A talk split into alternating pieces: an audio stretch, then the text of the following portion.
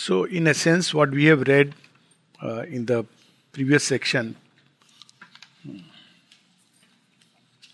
each time a great being comes upon earth, he comes to bring a greater light. But humanity, instead of making the effort to ascend to that light or embrace that light, it tries to limit it within its own cabins. And the result is a crystallized religion. So, the moment it becomes a crystallized formal religion, it tends to change into a political power system. So you have head priest and priest and local uh, goons, whatever. I mean, and then ultimately you have, yeah. See, ultimately,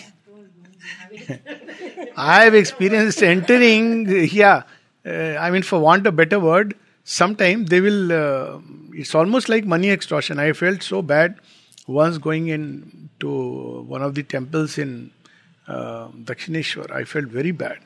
Such a powerful personality of Sri Ramakrishna. So, anyways, every religion has suffered the same fate. And um, by religion, we should know uh, it is nothing to do with dharma. I not only say it is not dharma, it is nothing to do with dharma. This conception is entirely Western, this religion aspect which is to reduce things into a formal ritual practice and then to build a hierarchical structure through which the human soul must strugglingly navigate to get the grace of the being up above. This is not an Indian conception at all. So people say, but in Indian conception also you have uh, worship and rituals and all that. That Sri Aurobindo explains in Foundations it was done because we understood that human beings move through different stages and gradations. And so there is something catered for those who are still ignorant and want to in, indulge only in externalities. if you ask a person, sit early morning and sit for meditation, most people take it as a uh, you know, unnecessary or they they tallow it. But if you say सुबह उठ के अगरबत्ती जला देना है, they do it. So it is to preserve for a certain kind.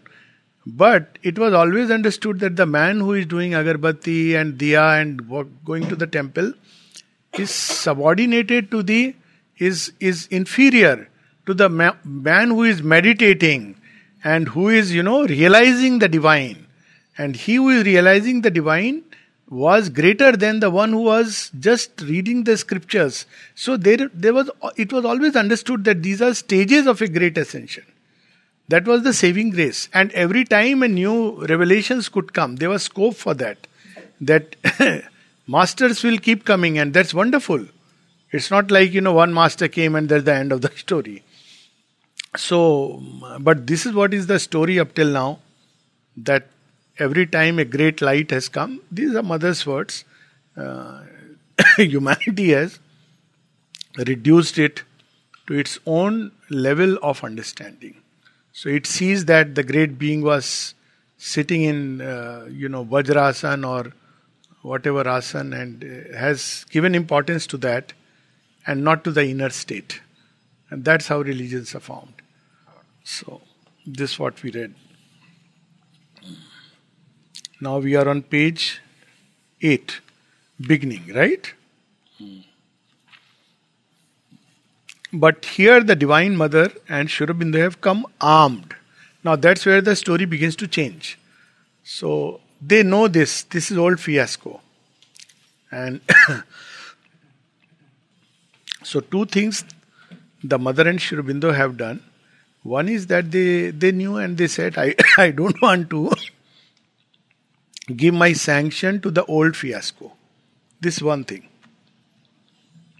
Second, world over, the mother makes it very clear the age of religions is over. So, whether you like it or not, yes, it won't last. It's the spirit of time. if I am right, most of the churches in Europe and England are empty. Ah, हाँ जी Returning, they're turning into pubs and what we have. Yeah, there's a new the old where he goes and the amount of people and things coming inside is reducing. We need to do a major change in the system of church. Otherwise, we will have one fourth of them left Yeah. So because no, because see. No, no, that is because people see the moment. नहीं that that's that's for a see when people. After all, God provides a base for goodness. Now that base is gone. So what happens is people take naturally towards a leftist communist thought. You will see that in that entire belt, intellectual leftist thought. Its origin is like that. Then what about the Islamist? Now that movement has begun even in Islam, that people are beginning to question, leave, and again you see that that turn towards leftist. This is the tendency. So you'll see that very easy for leftist Islamist blocks to come together, uh, which is very strange because one doesn't believe in God and one is uh, crazy, crazy about God. not crazy about God, but will blow up everything in the name of his God. So, so the thing is, this these are transitions happening throughout the world, and uh, sooner or later this will be the fate. But within India, also many changes will take place. But because of the, uh, you know, we have seen all these upheavals and still kept to the because Sanatan Dharma is like that. There is a tremendous plasticity and wideness in it, inbuilt. So it is bound to take a new course. So and Dharma, using the base of Sanatan Dharma, have come to have come to give a new step, add a new step in the ladder. So, but for that, to, to build the step, they must build the bridge from the human consciousness, and that's why she has to identify with our humanity. That's what.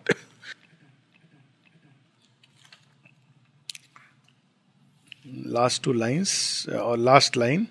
The mortal's lot became the immortal's share. So she identifies with our humanity to build the bridge.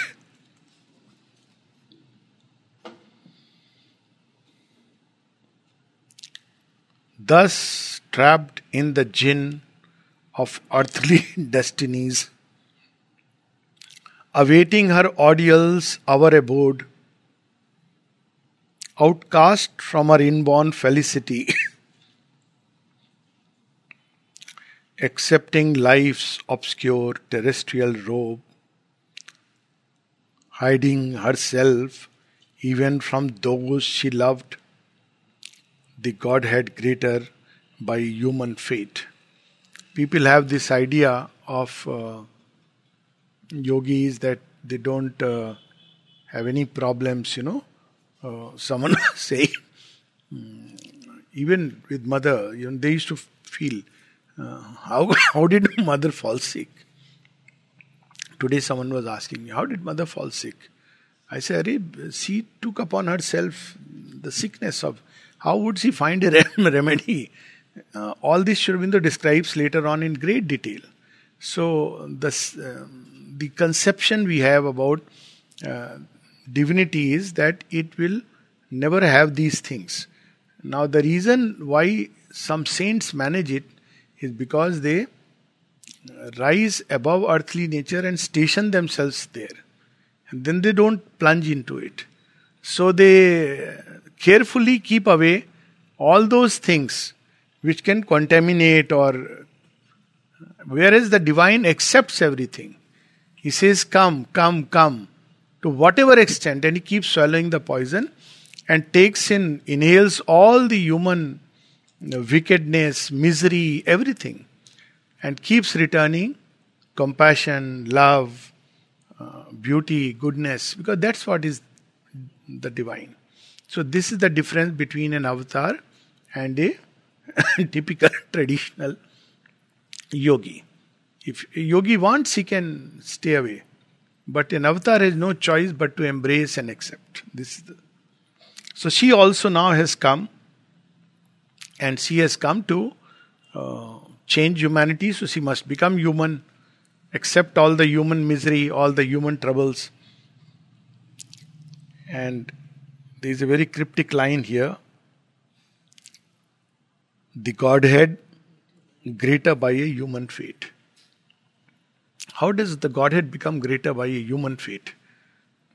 Godhead is great in his majesty and splendor, but there is something which is missing, which only through the experience of matter you can arrive at. That is progress. not only progress, of course, the gods can't progress, that is true, but there is an unfolding going on from within matter. And unless you unite the two, you cannot have the completeness of truth. Yes. You will always have truth which is disconnected. That's why in the uh, Isha Upanishad we have those lines that those who go into the light alone, they go into a darkness.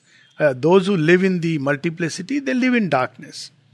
Those who seek after knowledge alone, they plunge as if into a greater darkness. So uh, he comes to join, and this that is the greatness. It he, it's a complete experience, completeness of the cycle. This mother describes in great detail at several places.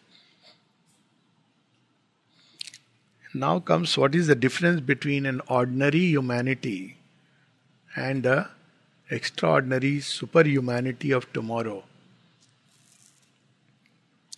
A dark foreknowledge separated her from all of whom she was the star and stay.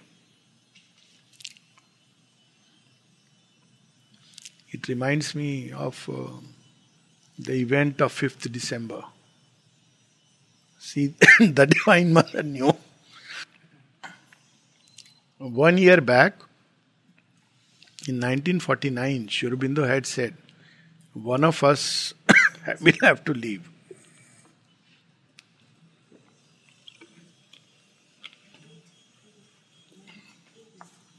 Page 8. One of us will have to live. And she, he said that you will have to stay on and fulfill the yoga of transformation. Many indications. Now, mother had to play a double role. One is to accept what it would have meant upheaval in their lives. On the, it's not easy. Even if you look at it, assuming the entire charge of this entire field. Of course, Sri Aurobindo is there working from behind in another dimension, but at the material level, she has to now take care. At the same time, she has to. All the people are turning to her for help. She says, she says later on, earlier it was so easy for me. When people would come and tell me, I would just say, Lord, you take care. but now, she is the embodied being upon earth. So she can't do that. On the other hand, she has to conceal from the children what Sri has planned, decided. So she has that foreknowledge, but she keeps it. And they, there is a very interesting description. On 24th November, the only indication was that there was a little, people were asked to little bit hurry through. The crowd was asked to hurry through Darshan Day. Yes, no, uh, on 24th November 1950. So they hurried through. Then 2nd December, there was the playground, all the program. Everything was going on. Nobody had any indication that Sri Aurobindo has decided to withdraw. But this is the greatness of the great that they will not disclose that what's going on inside and uh, because they, they are so vast as the ocean they carry their heart is so full of compassion so a dark foreknowledge separated her and see how too great to impart the peril and the pain in her tone depths she kept the grief to come uh, too great to impart the peril and the pain. Just look at this line. Know, she, yeah, she, she, Knowing Satyavan is going to die and she has to take the challenge, she doesn't tell her in laws or her parents, nobody. She keeps it all within her. Why make others miserable? That is the greatness about not sharing the pain. Those who are really great, because they know that anyways I have to go through what I have to go through. But why should I add the burden of others? Because she has come to reduce the burden, and she is the strength. So, in her tone depths, she kept the grief to come. And a beautiful image now, interesting image. As one who watching over men left blind takes up the load of an unwitting race, harboring a foe whom with her heart she must feed. Unknown her act, unknown the doom she faced, unhelped she must foresee and dread and dare. Now, who is the foe? Very interesting. See this line. Takes up the load of an unwitting race. Men, blind people, are given to her, take charge of them. What charge? You have to take them on a marathon. Blind, they don't know. What is the way, direction? Nothing. And if they have to run a marathon, all this whole race. So, blind race. But then comes this line harboring, unwitting race, harboring a foe, whom with her heart she must feed. So, among them, in this humanity, there are those who are opposing the very plan of the Godhead, what she has come to do. And she can't discard them. Them also she has to feed with her heart's love. So, yes, yes, Judas. So, she has to do that. the long, foreknown, and fatal morn was here. So now you see, he's connecting the whole epic. Morning has come, she has woken up, and today is the day. Now the whole thing is building up. So finally, that morning has come on which day Satyavan must die.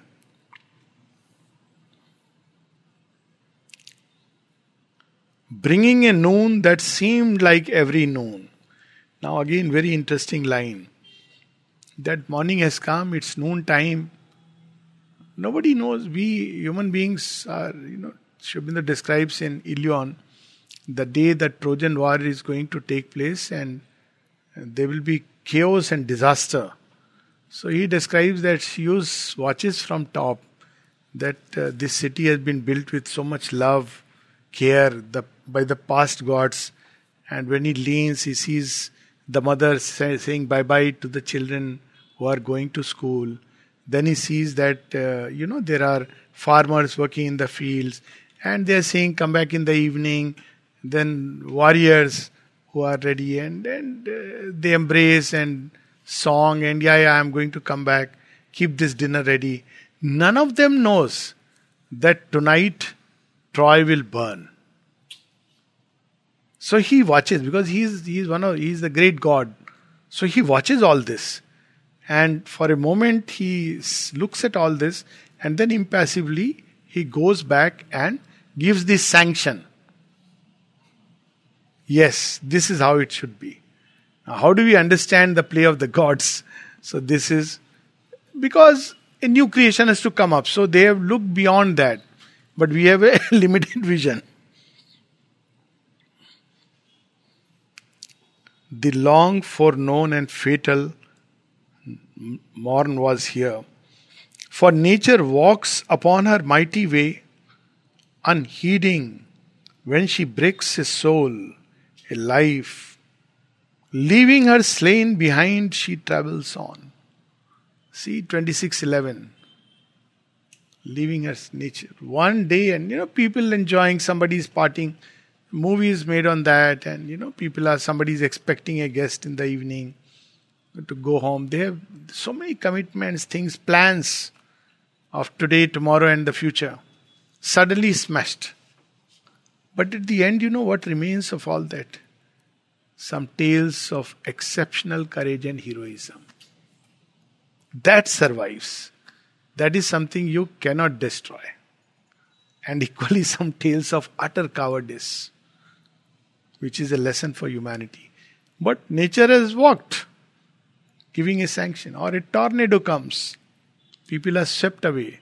So, this nature walking like this, mother was asked that uh, about all these catastrophes and she said you know my child you our human consciousness is very small so we think oh this happened for me to give me this lesson she said but nature is very vast.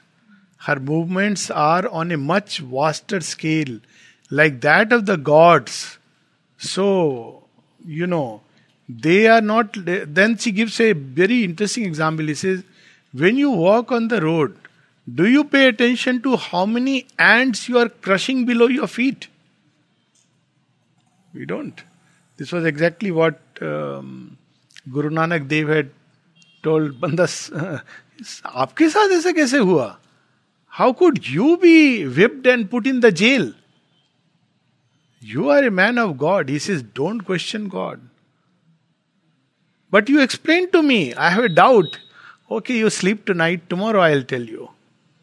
And next he says, By the way, how many ants do you know? He says, No, I don't know.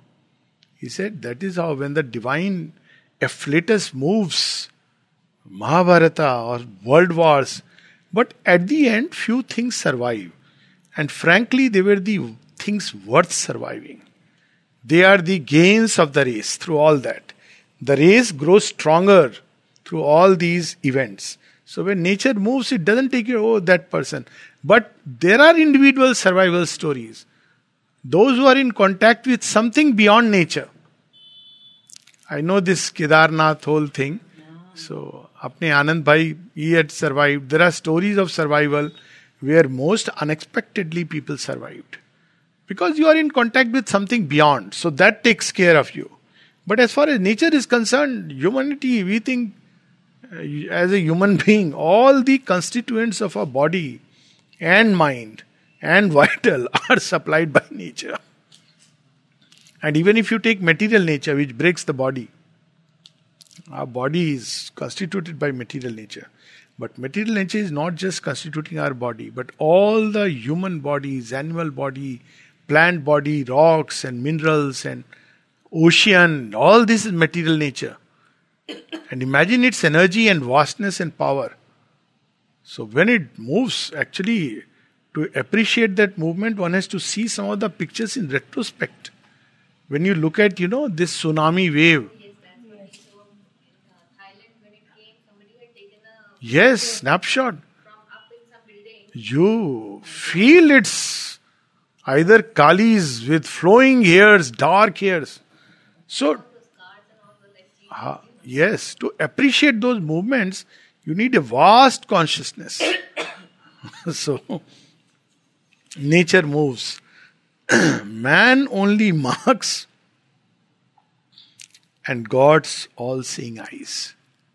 Man only says this happens marks tick mark की tsunami आई थी। और God's all seeing eyes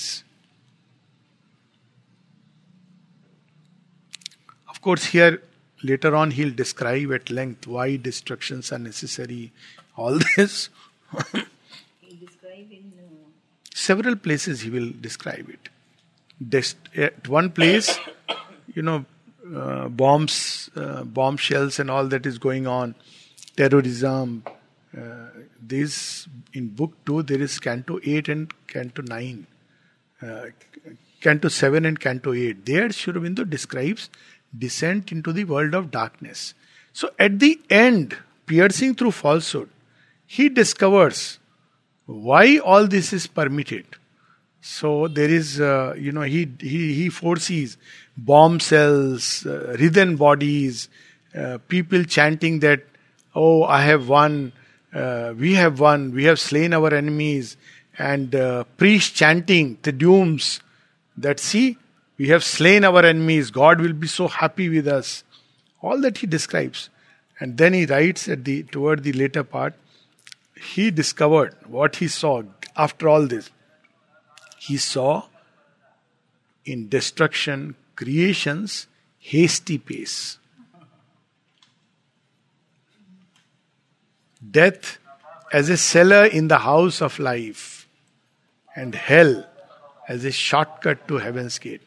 Now, you know, there are practical examples of this destruction, creation's hasty pace. Two places where I went this uh, December. One was Vizag. Vizag after Hudhud is no more the Vizag before Hudhud. Completely changed. All the lights and everything, and which were long pending, it would have never happened. The residents say it was devastating. During that phase when the rebuilding was going on, it was terrible. But now the residents, a tourist place. And the second was Bhubaneswar, which was hit with another of this uh, Fani. So Fani came, flattened everything. And after Fani has gone away, slowly they started rebuilding. Now Bhubaneswar is uh, so much changed. Even the, again, the lighting system, all the things they perfected. So each destruction is for a greater new creation. And Sri goes on to say, the greater the destruction, the mightier the new creation is going to be. So you see, mm, that's why India has hope. Uh, coming back to India, India has gone through how many centuries of progressive destruction of everything possible from loot and plunder. What else? So now it is the chance or time given to India now to rise because it has paid the price, and what a price! I'm not sure if any country has paid this kind of price to be constantly subject, constantly subject. One group is leaving, another is coming in. Vanquish one after the other. One after the another. And to a land which had men like Bhishma and Sri Krishna's India, I mean, Sri Rama's India, where so uh, it had to go through it because something even better and higher has to come. So that is the logic of it. But that he will explain elsewhere, but it's a good point to touch it here.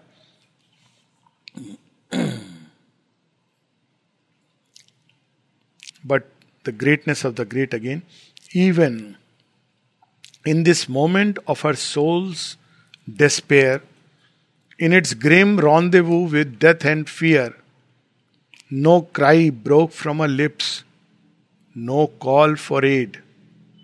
She told the secret of her woe to none. Calm was her face, and courage kept her mute. So she, this is, if we look at what a human being should be, so several places Sri Aurobindo describes, especially in this next canto. But what a human being should be. What is the one one definition of courage? That you are calm. You don't start uh, rushing here and there and oh, you know, I am afraid this is going to happen, that is going to happen. Come and help me. Look at. I mean, sometimes I wonder. We take things for granted. Look at uh, Rama's life. I mean, in the forest uh, when Janki is abducted he neither takes the course of sannyas, saying that this is God's will. like we say, every event on earth is God's will. He could have said, भगवान की मर्जी है जी क्या है अब मैं संन्यास ले लूंगा any ways now I have lost everything he doesn't do that coming out of his kingdom was धर्म kidnapping of Janki is a dharma. So it's not about accepting everything as God's will. Second, he doesn't call for help either from Ayodhya or from Videhraj, Janak, Mithila. Both had powerful armies. Very powerful armies. That's why Ravana never attacked that side. He doesn't call for help. He takes it all on himself. This is the sign of the great. So,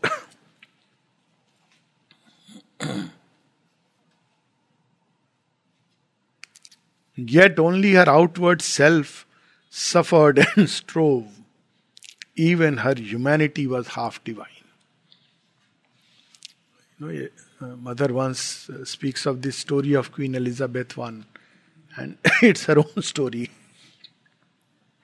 She says, when she's on deathbed and a lot of false things were spread around her. People are like that. Always they have been. so all the peasants came and finally they marched to the palace. We want bread, we want bread. Now the ministers don't want her to know this truth. And she is on deathbed, so it's a very good time to make sure that. Uh, so they, she she hears their outright and says, "I want to meet them. They are my people." No queen, empress. You should not walk. You'll die. She says, Death can wait. But death can wait. I must listen to them. These are the great heroic leaders.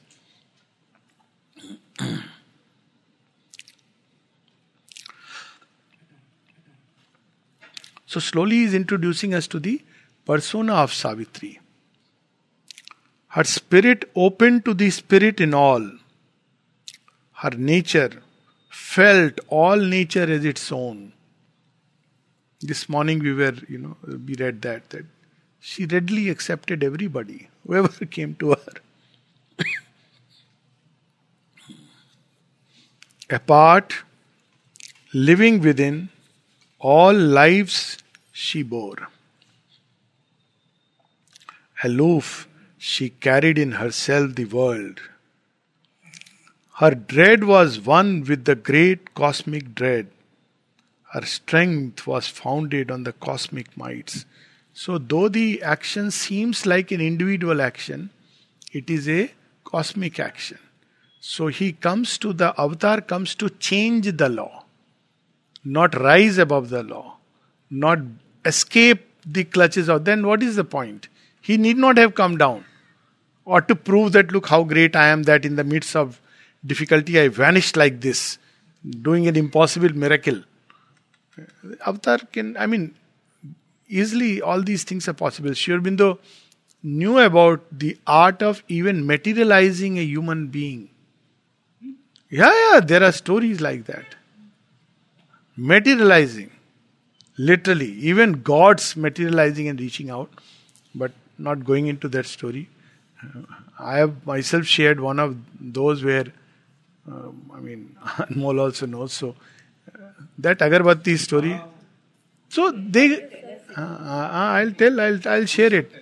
Uh, he could materialize human beings, but so he could have easily dematerialized himself or materialized. He knew about. People asked him about materializing and dematerializing. He said, "Yes, it's possible.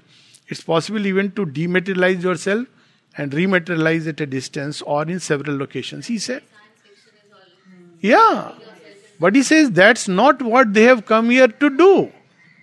People will take you as great but nothing changes in us Lord of ये तो छोटी मोटी चीज़ है, अगर, अगरबत्ती, धुआँ, ये सब। Imagine living creature complex beings like human beings see materialising elementary physical object is still okay but materialising even a living being is difficult And human being is an extremely complex. How can you, can you do it? There is a process. It's not like uh, chalo aise ho ja to ho gaya. All miracles have a process. So Aurobindo at one place says there is no miracle. Or we can say that is a miracle whose process we do not yet know. So it's not like uh, there is a jadoo. There is no jadoo in nature. Nature will not allow jadoo. You have just bringing down the higher consciousness into the lower consciousness. People in the lower consciousness don't understand it. No, there are. So they call the word, they use the word miracle. But this bringing down or whatever process, there are many steps in the series, many things which can go wrong or right. Ah.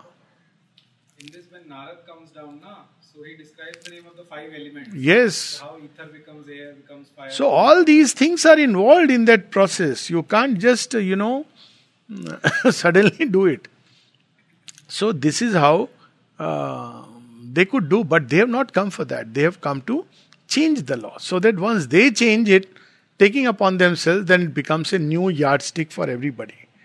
It's like, uh, you know, um, uh, let's say the, um, uh, the leader who, uh, who signs the law, he gets caught. Now, most of the time, it will never happen. But supposing a standing leader of a ruling party gets caught, now he realizes that actually it is not because of his fault, it is because of the fault of the law. And so he understands now how the law operates, how the prison systems, how horrible they are. And then he comes out and changes them. It is like that. But he will never know it if he just goes on a casual inspection. When you go on an inspection, everything is kept perfect and everybody is, you know, all up to date. The food is best. So, how would you know? So, he enters the prison house disguised as a commoner and sees how prisoners are treated, sees that, you know, how people can be framed up, and then he, he has the way to change. So, this is exactly what he is saying it at a highest possible level.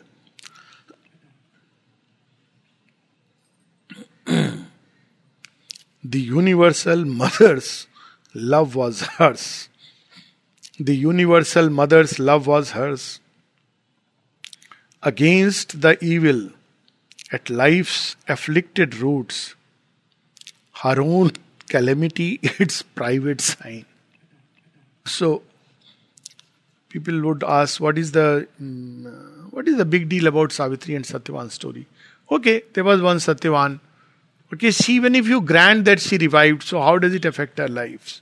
It affects because it's a possibility that the dead can be revived within a certain period of time. Now, today, science accepts this possibility. It's, it's interesting. You know, there are physical instruments created now that within a certain period of time, you can bring back. Now, it's not that Savitri has done that, but at least one day man will discover that there are ways and means by which we can bring back from the land of death. The forces that pull you away and hold you in the grip can bring you back. Whether you want to come back or know whether it's good or not good is a different story altogether. In ignorance, it is as meaningless to bring back to the same old body and the same old maladies. But the idea is her own calamity, its private sign. Of her pangs, she made a mystic, poignant sword. Lovely line. What do I do? I am having pain, suffering. This person has cheated me. That person has deceived me. What do I do? I am having anguish. So there are all kinds of advices. So she says of her pangs, she made a mystic, poignant sword. Now, what do you do with that sword? Go and kill the person? No. You plunge within your own depths, slay the ego, and release the soul. So it becomes a mystic, poignant sword, a solitary mind, a worldwide heart, to the lone immortals unshared work she rose. Nobody can help her in this task. At first, life, now a new movement starts, okay, after this background. So, simultaneously, two things are going on. One is that he's describing the known tra- transition, then he's describing Savitri's condition, and then he's connecting it on the physical level.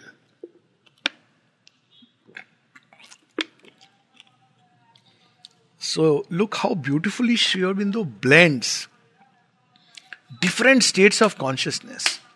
So he's saying to the lone immortal's work, she rose. Now she rose, she physically rose. She is now waking up from the bed because what follows next is Savitri is waking up from the bed. But at the same time, look at she rose to the lone immortal's work. How it changes the whole perspective. One is that that day the morn came and she rose. But she rose for what? Now, if you look at it, this line need not mean physically rising. She rose for the lone immortal's work. But following lines show it is also a physical rising. See how they blend the outer and the inner. All through in Sri Aurobindo, we will see a beautiful blending of the outer and the inner, of the earth and the divine reality, of the spiritual and the material. At first, life grieved not in her burdened breast. She has opened her eyes. So there is uh, right now the first, yeah, on the lap of earth's original somnolence, inert, released into forgetfulness. Temporarily, like all of us, released into forgetfulness. Prone it reposed, unconscious on mind's verge, obtuse and tranquil like the stone and star. In a deep cleft of silence, twixt two realms, between, between the waking and the dream, there is a cleft. Mother speaks of this cleft in great detail uh, when she was um, in France itself. And then when she went to Algeria, she said that uh, there is a moment when I forget. When I'm coming, I remember almost the entire journey when I transit from the uh, highest worlds to here, but towards the last bit, I forget something. So, Madame Theon said, because there is still a layer, it envelope, which is not developed consciously. So, she spent quite some time in becoming conscious of that layer so that there is no cleft and there is one continuity of memory.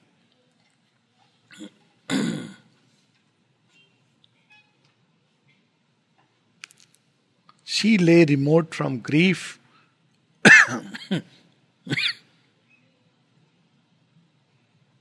Unsawn by care, nothing recalling of the sorrow here.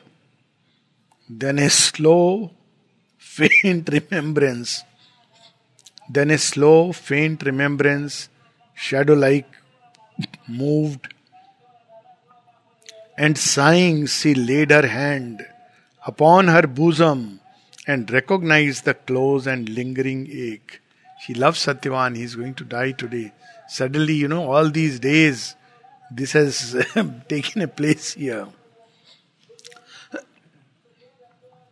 Deep, quiet, old, made natural to its place. This is a pain she carries within her heart, and now it has become natural. she doesn't have to remember, it just comes back. But knew not why it was there nor whence it came. So, first she becomes aware of this sensation, which is uh, because of the deep pain, the attachment, the, the suffering, the foreknowledge the power that kindles mind was still withdrawn. So you'll see the stages of sleep here. How we wake up again, just as he has transitioned from night to day, there is a psychological transition also, almost in the same degree. So first we wake up. First we are one with the stone and the star. Look the contrast, but all in the state of inertia. Then we wake up. We have not yet, we don't yet remember the burden of the previous day and the future that is going to come. Then slowly, if supposing, I mean, people don't even remember sometimes severe pains, and then the moment they make the movement, then they, it comes back to them. So, like memory brings it back, and yet the mind is still in a state of sleep. Heavy Unwilling were life's servitors, like workers with no wages of delight. Sullen, the torch of sense refused to burn. So, what, what happens? It's a very interesting, uh, actually, physiology. Senses take in as food all the different energies which are impacting us. We just call it sight and sound and taste and smell. Because that is how we are trained and accustomed. But if you resolve all this, you can resolve all this into vibrations. So, what was the original purpose of sense? To receive the contact of the world and connect it with the individual. This is the, their original purpose. But sense origin is also that how the divine connects with his own world. So there is the divine sense. But divine sense doesn't connect in the ignorant human way. The divine sense transmutes every experience to delight. So the senses, even now, they still look for channels of joy. Whether it is eyes now, or ear, or taste, you know, they they look for smell. Uh, they they are uh, touch. So they're looking for, but delight is too difficult. They cannot bear it. So they look for joy, for pleasure, things like that. And through that they grow. Contrary thing is also there. If you don't uh, give this food, if you dry them up, then slowly they refuse to function. So Sri Aurobindo says in one of the letters to Dilip Kumar Roy, it is no part of our yoga to dry up the senses. Transmute, yes, they have to be transmuted. Now, that is the difficult part. But human beings either indulge or in sannyasa they dry it up. Because, oh, this is all. But at least ordinarily also, senses are originally. Now, this is a food for them. So, what happens? Ultimately, who takes this food? The sixth sense, the mind. So the real enjoyer is the mind. And if you see, we don't enjoy objects, it is the mind that enjoys the object. And the mind can create images to enjoy. That is the interesting part. And one can use it to a lot of advantage. You know, you may be in a prison house and the mind can create objects, fill, fill the, your world with objects. But normally we are not trained to do that. That's but that's how great poets and authors they have used the mind to create a world even though outside everything was. So the mind had a capacity that regardless of what the senses are drawing from outside, the mind can change it into something else because it is the master sense. That's why it's called as the sixth sense. Not just that, you know, sixth sense means anything it will sense. Yes, that is there. But it is where the integration of senses takes place. So, how he is describing all these things in very nutshell. Elsewhere, he'll describe in detail.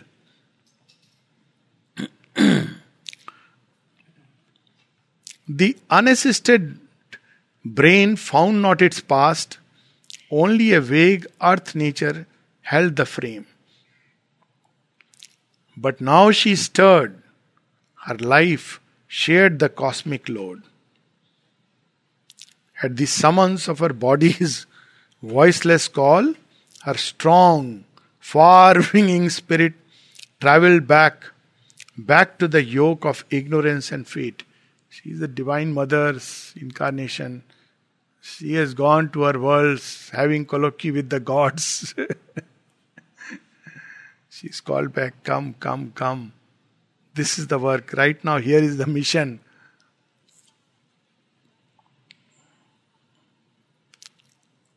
Back to the labor and stress of mortal days. Lighting a pathway through strange symbol dreams. Across the ebbing of the seas of sleep. Her house of nature felt an unseen sway. So, house of nature is the body, and whole process is described in vivid detail. Waking a process. Now, imagine every aspect of human life and cosmic life has been described in Savitri and in its deepest sense. That's why even mother said, no, everything is there in Savitri. if you really read this, uh, read Savitri thoroughly, you'll have the deeper essential knowledge of everything. Of course, if you ask what are the chemicals working inside the senses, that's a different kind of knowledge. But the essential knowledge you will have enough to practically navigate you through life. That's why it's so important to use these senses rightly. So you know that mantra which is Bhadram Karnevi. Someone remembers it? Uh, ah. Sorry, Bhadram Karnevi. Shunyam Deva. Then eyes ke liye. All these. So why? So what is it? It is not uh, just that you know. I'll shut my eyes. This, this was a strange doctrine. I'll shut my eyes, shut your ears, shut your mouth. Here, there is a different logic. He's saying, May I hear the auspicious. May I see the auspicious. And so, why all this? Because so that I can, they can be motivated in the right way to function. So that the mind can be filled with beauty and delight of the divine, which uh, we are supposed to receive from the world. Illumined swiftly where life's darkened rooms and memories, casements opened on the hours. Hmm? Huh? And they are not, they are actual facts. That is how Aurobindo says that, you know, nothing has been written just for picturesque purpose. The real experiences, that's how things happen. Only we don't know. Oh, this is so beautifully written poetry. No, it's not just poetry. It is how it happens, the memory casements. So memory suddenly opens up the door. And then, so where is memory stored? This is physically scientists are wondering where even till date uh, there are different theories whether it's the uh, within the cell RNA or whether it's in the portion of the brain, whether is it in every cell, where exactly is memory? Or is it beyond all of this? It's in some kind of information stored somewhere. This is the latest. Yeah, exactly like cloud computing. It's a, it's a, people speak about it that uh, like information bits, somewhere it is stored. Now, we don't know, probably physical uh, things are only processes through which it expresses itself. But where is memory exactly located? So, casements opened its doors, and there it comes rushing into it. And the tired feet of thought approached her doors. All came back to her earth and love and doom. Earth nature she has accepted love which she embodies and brought, and doom which opposes. So all three have come once again back to her. The ancient disputants encircled her.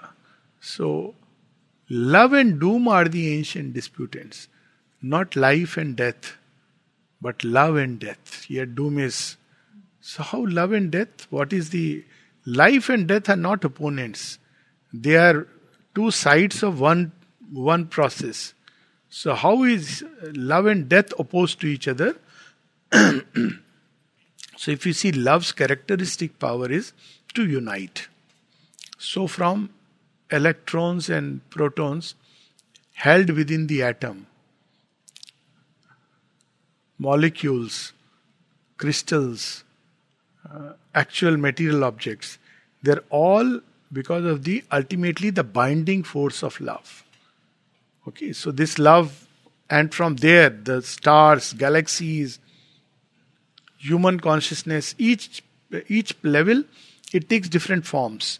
Animal level takes a form of attraction, to unite, attachment, affection, human love, where it it gets the most distorted because there is lack of spontaneity and all kinds of things that uh, uh, come into it. But still, it's a process. To the love in the mystic's heart, turning towards the one. To the love that embraces whole creation. So, all this is the story of love. Love is uniting. What is death doing? Dividing. So, in atoms, how does it work? Disintegrating force. In the stars, how does it work? Disintegrating force. So that's why he says, uh, Thou who art the eater of the remnants of the sun. Death. Sri Aurobindo addresses one place. Savitri tells death, uh, You are the the eater of the cold remnants of the sun. Why cold remnants? Because it has lost its sight. That's the technical truth. See, how do stars die?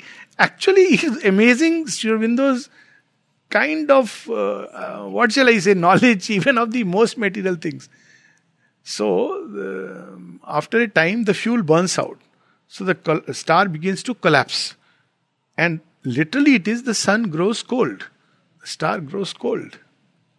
So now, when it grows cold, what happens? There is something in it, no? There, is, uh, there was an energy, mass. What happens to that? Where does it disappear? So, physicists will find equations for it. But there is a power that eats and grows. It's its job to eat and grow. So, it has its place, all that will come later on, with the power that divides. So, ultimate, its field is largely material nature. See, that is the interesting part. Its field is largely material nature. So, what it does in Savitri, we'll see toward the end, it creates a gulf between the soul's demand and the body's limits. And eventually, a gulf between the divine and material world. That is where the crisis is. Because that's the foothold. The stronghold of falsehood, death, ignorance, unconsciousness is matter. And the more we are entrenched in matter, the more we are easily governed by these forces. So it's logically goes like this is the gad hai unka. So they try to bind us by all means. Like sickness is one means to bind you to turn your attention back to matter. So if you get bound, and you'll see when people are lying in the bed for a long time, slowly all the forces of disintegration begin to work. This is the way. And then, of course, scientists, we see the later results, processes. What we call as causes are actually uh, results of a chain of things happening behind. And then they lead to more processes. But these, this is the disintegrating force. But if you have to establish a divine life upon earth in material body, then you have to take head on the challenge of these forces. Because matter is the stronghold. Life also, but I mean the plane of life and mind also, because ultimately in pralaya even the mental worlds are dissolved. But uh, most important is here uh, memory of their civilizations which have been wiped out, living without leaving a trace. So this this is the challenge between love and doom which earth faces. this battle is nowhere else so precarious because earth is the stronghold. Like, gi- like giant figures wrestling in the night, the Godheads from the dim inconscient born awoke to struggle and the pang divine. And in the shadow of her flaming heart, at the somber center of the dire debate, a guardian of the unconsoled abyss. Now he's describing the inconscient. But as the being, the, the being of darkness, uh, embodying that. So all this pain and suffering, where does it go ultimately? It feeds that. So it is stored there. So pain is not born with life or man. Sri Aurobindo says that. Its shadow is born the moment creation plunged into the inconscient. There is the first birth of suffering. The moment the forces felt cut off. It's there in Savitri in the book of fate. That it the moment the forces of creation got cut off from the divine, they plunged into inconscient. And then they realized what has happened. So a cry of anguish. So you see, in the inconscient, there is constantly an anguish, a pain, a sense of suffering, separation. It takes weird expression in human beings. So the more suffering and anguish we are experiencing means the inconscient's hold is very strong upon the nature. It is the cry of the abyss. So what is it longing for? Fill me, fill me, fill me. Not F I L M Y, sorry. F I double L M E. Fill me. That's how, you know, when people experience these states of loneliness. So, the difference between being lonely and being alone. So being lonely is, oh, I'm so lonely. I wish I had somebody. Now this is because like a abyss demanding somebody to love, somebody to care. Ultimately, it is seeking that divine love which alone can fulfill. But divine love is too far for it. At least that's what it feels. So it clutches onto anything. And the moment it clutches, it eats it up. And by eating it, destroys the very source of what could nourish it. So there is the primitive kind of love where a person swallows and destroys the one whom he loves. Isn't it? So now you understand psychologically how it operates, the inconscient operates. So there is the wrestle going on. It swallows it up. It wants that love because it knows that only can heal the abyss. Because originally, love has gone into the abyss to rescue creation. So since then, this uh, um, struggle is going on, and because of the labor of love, literally the labor of love, creation is being pulled out of this chaos, and it has come up to man. So up till now, all the rounds ultimately, love is winning. Now is the penultimate round where you can cross over. so.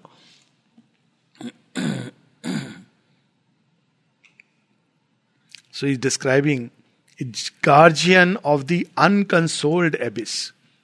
You cannot, except for the divine love, there is no other way it can be healed. Inheriting the long agony of the globe, a stone still figure of high and godlike pain. See, several places we'll see here. Sri Aurobindo, actually, we talk about adverse forces and hostile forces and all these things. But Sri Aurobindo said, uh, Mother says that Sri Aurobindo ultimately believed in oneness. That was the master note. So we should know there are hostile forces, adverse forces, but they are not the original reality. They, they are not, otherwise, we become like, you know, other religions. There is, uh, yeah. The, behind them also, there is the one. So you see, he spoke about God like when he's talking of doom and love. Again, God like pain. Stared into space with fixed, regardless eyes that saw grief's timeless depths, but not life's goal. So, as I said, psychologically, when you look at it, there are times when we feel there is no goal in life. All this is meaningless, goalless, meaningless. Again, why? In this fellow inconscient is creeping in somewhere through some thought suggestions. So we should be careful. Afflicted by his harsh divinity, bound to his throne, he waited. bound to his throne, he waited unappeased the daily oblation of her unwept tears. She has not wept, but this fellow is waiting, waiting for her to come one day. Look at it, you can read this in various ways. Ravana is waiting all his life.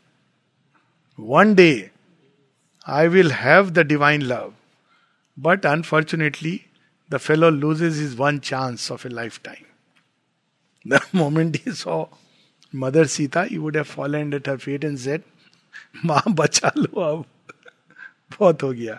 But by then he is so much in this momentum of illusion of victory is is oh just women because now he has got used to this pattern and idea though for her he has waited all is life is a waiting for Mother Sita to come and redeem him and then she is she agrees to go and so same way we see here that he is waiting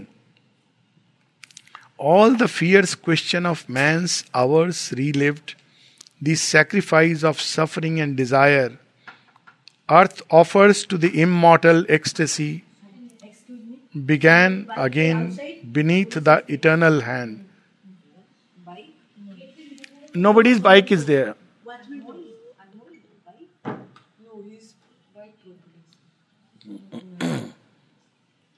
Bike तो नहीं है तुम्हारे the sacrifice of suffering and desire, earth offers to the immortal ecstasy, began again beneath the eternal hand. So it is waiting. Human beings are crying, weeping, all their tears. कोई फर्क नहीं let God Himself come and perform the sacrifice. Then I will see. so you see, that's what happens. The Titan chooses to wrestle with the divine. Divine says, So be it. So now the Divine Mother herself comes, assumes a human face, and says, So be it. And here he starts, she starts the suffering, the sacrifice of suffering and desire. Awake she endured the moment's serried march and looked. Again, you see, now he brings us back to now she's awake. so she is for a while resting, and all these figures have come. So, awake, she endured the moment's serried march and looked on this green, smiling, dangerous world. That's what this world is green, smiling, dangerous. Why should it be one sided? Either we say, oh, this is a uh, ugly world, and but all is not ugly. There is beauty also sprawling in the fields of God. So there is here beauty and charm and joy and danger and difficulty and pain all together. It's a package. and heard the ignorant cry of living things This line is so powerful. So she wakes up. So normally when we wake up, cup of tea or whatever our agenda, she's the divine. What what does the divine experience? Cry of living things.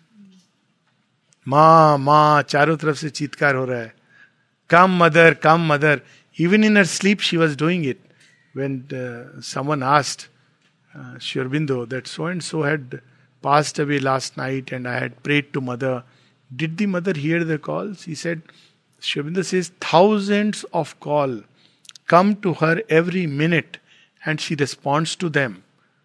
But obviously, she would not remember it like an encyclopedia. Yet, if she wants, she can access those memories.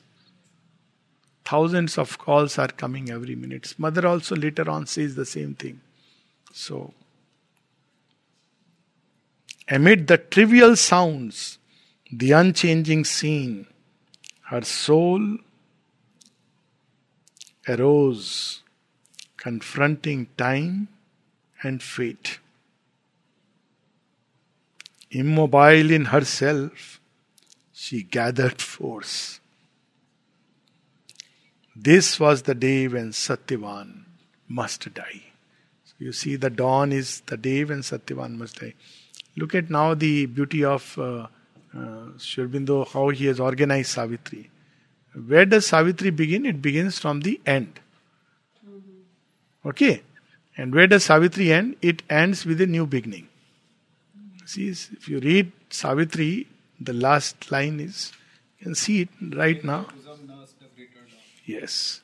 And in her bosom nursed a greater dawn. And it begins with the thick of the night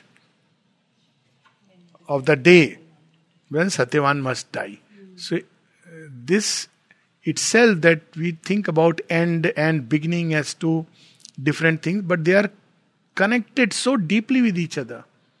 So, he's a master poet, you know, only he can do like this.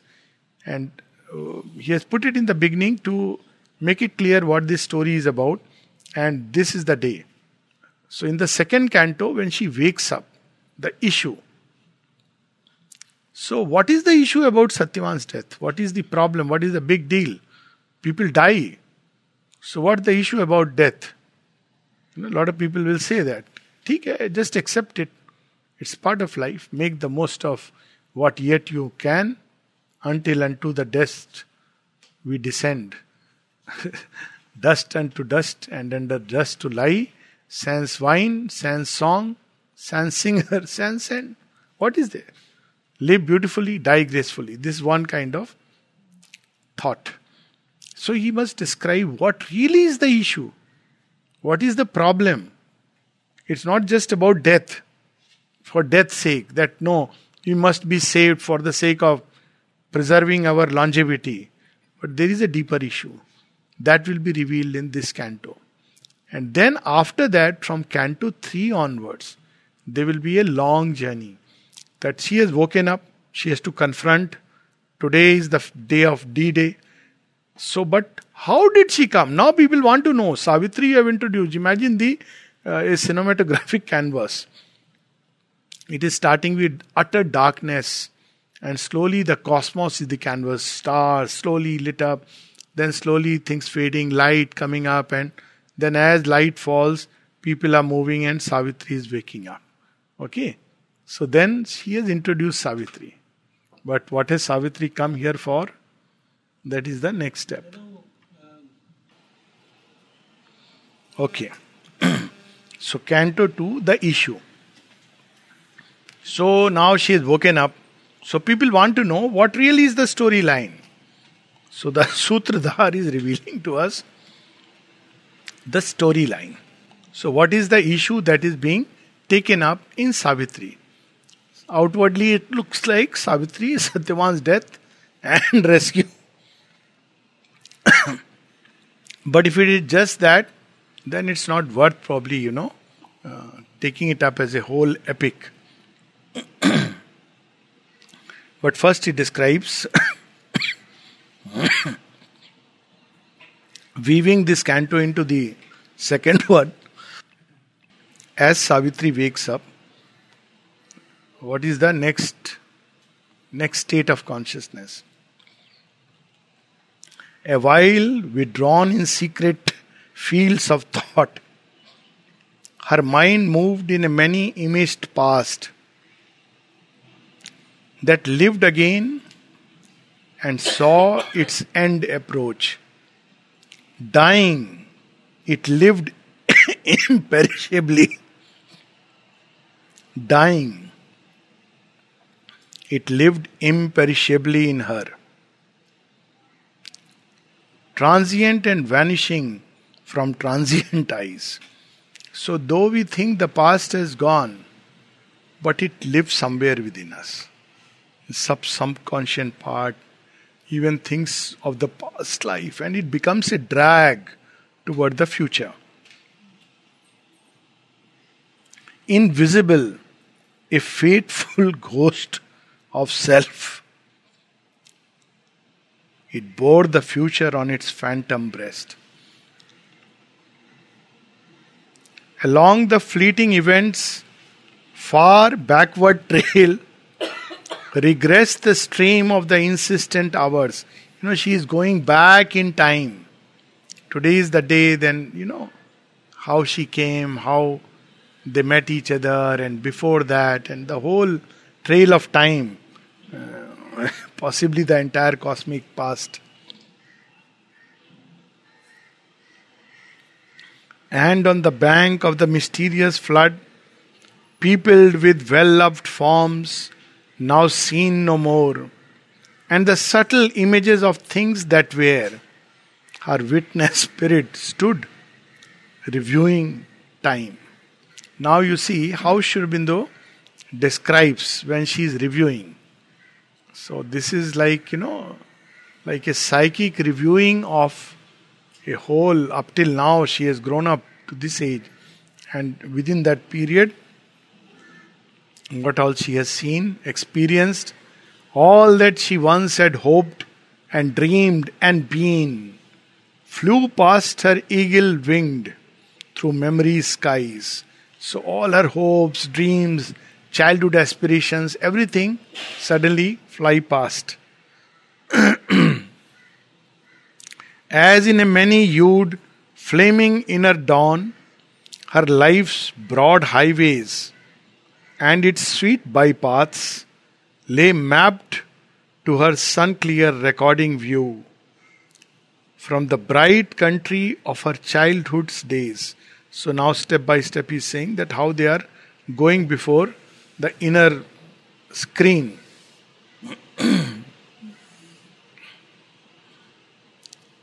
See, in this review, she's not reviewing with a burdened heart. Today I'm going to die, or my husband is going to die, oh my life, who made my life like this? No. That life's broad highways, sweet bypaths, everything she's seeing, a total picture. This is how the psychic sees life. Lay map to her sun clear recording view from the bright country of her childhood's days and the blue mountains of her soaring youth. This is the Madra kingdom. And the paradise grooves and peacock wings of love to joy clutched under the silent shadow of doom.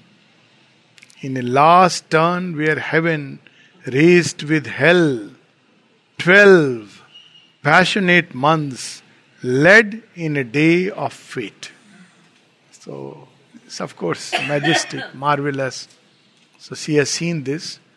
Now we'll read these six, seven lines, then stop. They are very powerful lines. Always to remember, because often in life, uh, darkness comes, comes in everybody's life. Unfortunately, we think that time we are singled out, but part of the journey. As uh, when we were child, we were told, जब God saw उन्होंने भी suffering देखी इसमें क्या है even Ramayan Krishna and Christ and Buddha they all went through this path so who are we equally to there was a sobering thought when you know thought about tyrants and titans Ravan और कंस आए वो भी चले गए ये कौन है so these way such small little sayings which were so spontaneous but reflective of a profound truth. An absolute, supernatural darkness falls on man sometimes when he draws near to God.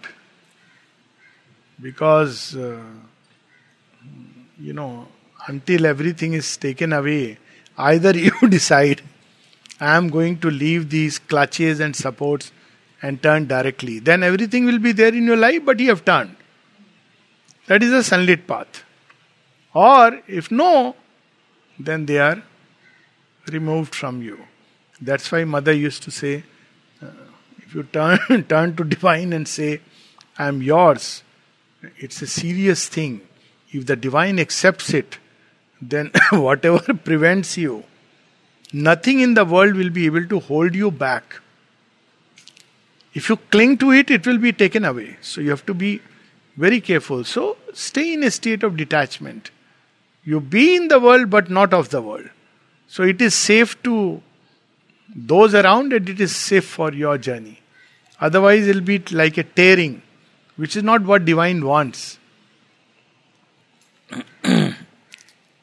An hour arrives when fail all nature's means. Forced out from the protecting ignorance and flung back on his naked primal need, he at length must cast from him his surface soul and be the ungarbed entity within. Now, does it remind of any story? Actually, Savitri there are several, several passages which I'm sure they have not, I mean, they have not been written with that conscious thought that I'm putting in a story here because it's not a mental creation but a supramental creation. But sometimes it falls so appropriate to certain uh, stories which we read in our legends. To me, these lines always reminded of the story of Draupadi's Chirharan and literally, you see, he's using the word ungarbed, naked, supernatural darkness. Imagine the most powerful kings are there and they have ordered, sanction. and her own husbands, who are as mighty, if not more, are helpless. Look at the play of destiny, and one would say, How adverse but that is the moment of apocalypse. So, all supports. The surface soul, surface soul is clinging to Bhima, to Arjuna, to Yudhishthir, to Dronacharya, to Bhishma. They are the guardians. So when all that is taken away, then she is ready for meeting the divine. You know, that is why it is sometimes said Adhirat Prabhu Darshan Deve. It doesn't mean that midnight I'll go and sit in the cemetery and get darshan. It is the dark night of the soul. And during that moment when all props are taken away, it's our chance for God to come in and say, I am your eternal bedfellow and I am here. Are you willing to be with me? But we are still looking for, we don't even notice that's uh, our problem. that hour had fallen now on Savitri.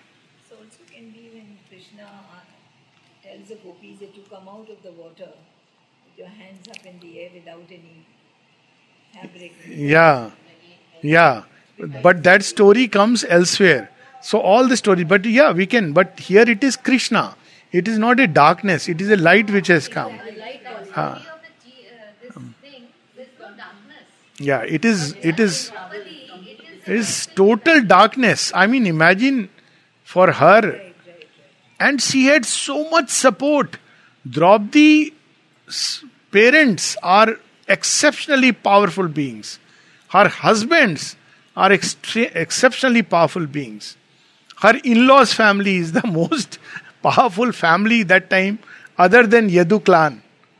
I mean, Yadavas were the as mighty as the Kurus. And at that to- point of time, nobody is there. Uh, nobody is there to help her. And then that is the time uh, she seeks help within. A point she had reached where life must be in vain, or in her unborn element awake, her will must cancel her body's destiny. So, this is where we have to uh, remember that when this point comes, we have a choice to make. Either we accept and succumb, life is like that, or else we wake up the will to conquer, regardless of what. And that changes our destiny. That decides the course of destiny. So, this is where I think we can stop. Huh? Courage is an aspect of will, but will is more central. Courage is born out of it. It's like a godhead born out of that. But if there is no will, there will be no courage. But there can be, a, yeah, yeah, yeah, it will come spontaneously. Sankalp. Or maybe two more lines we can just read.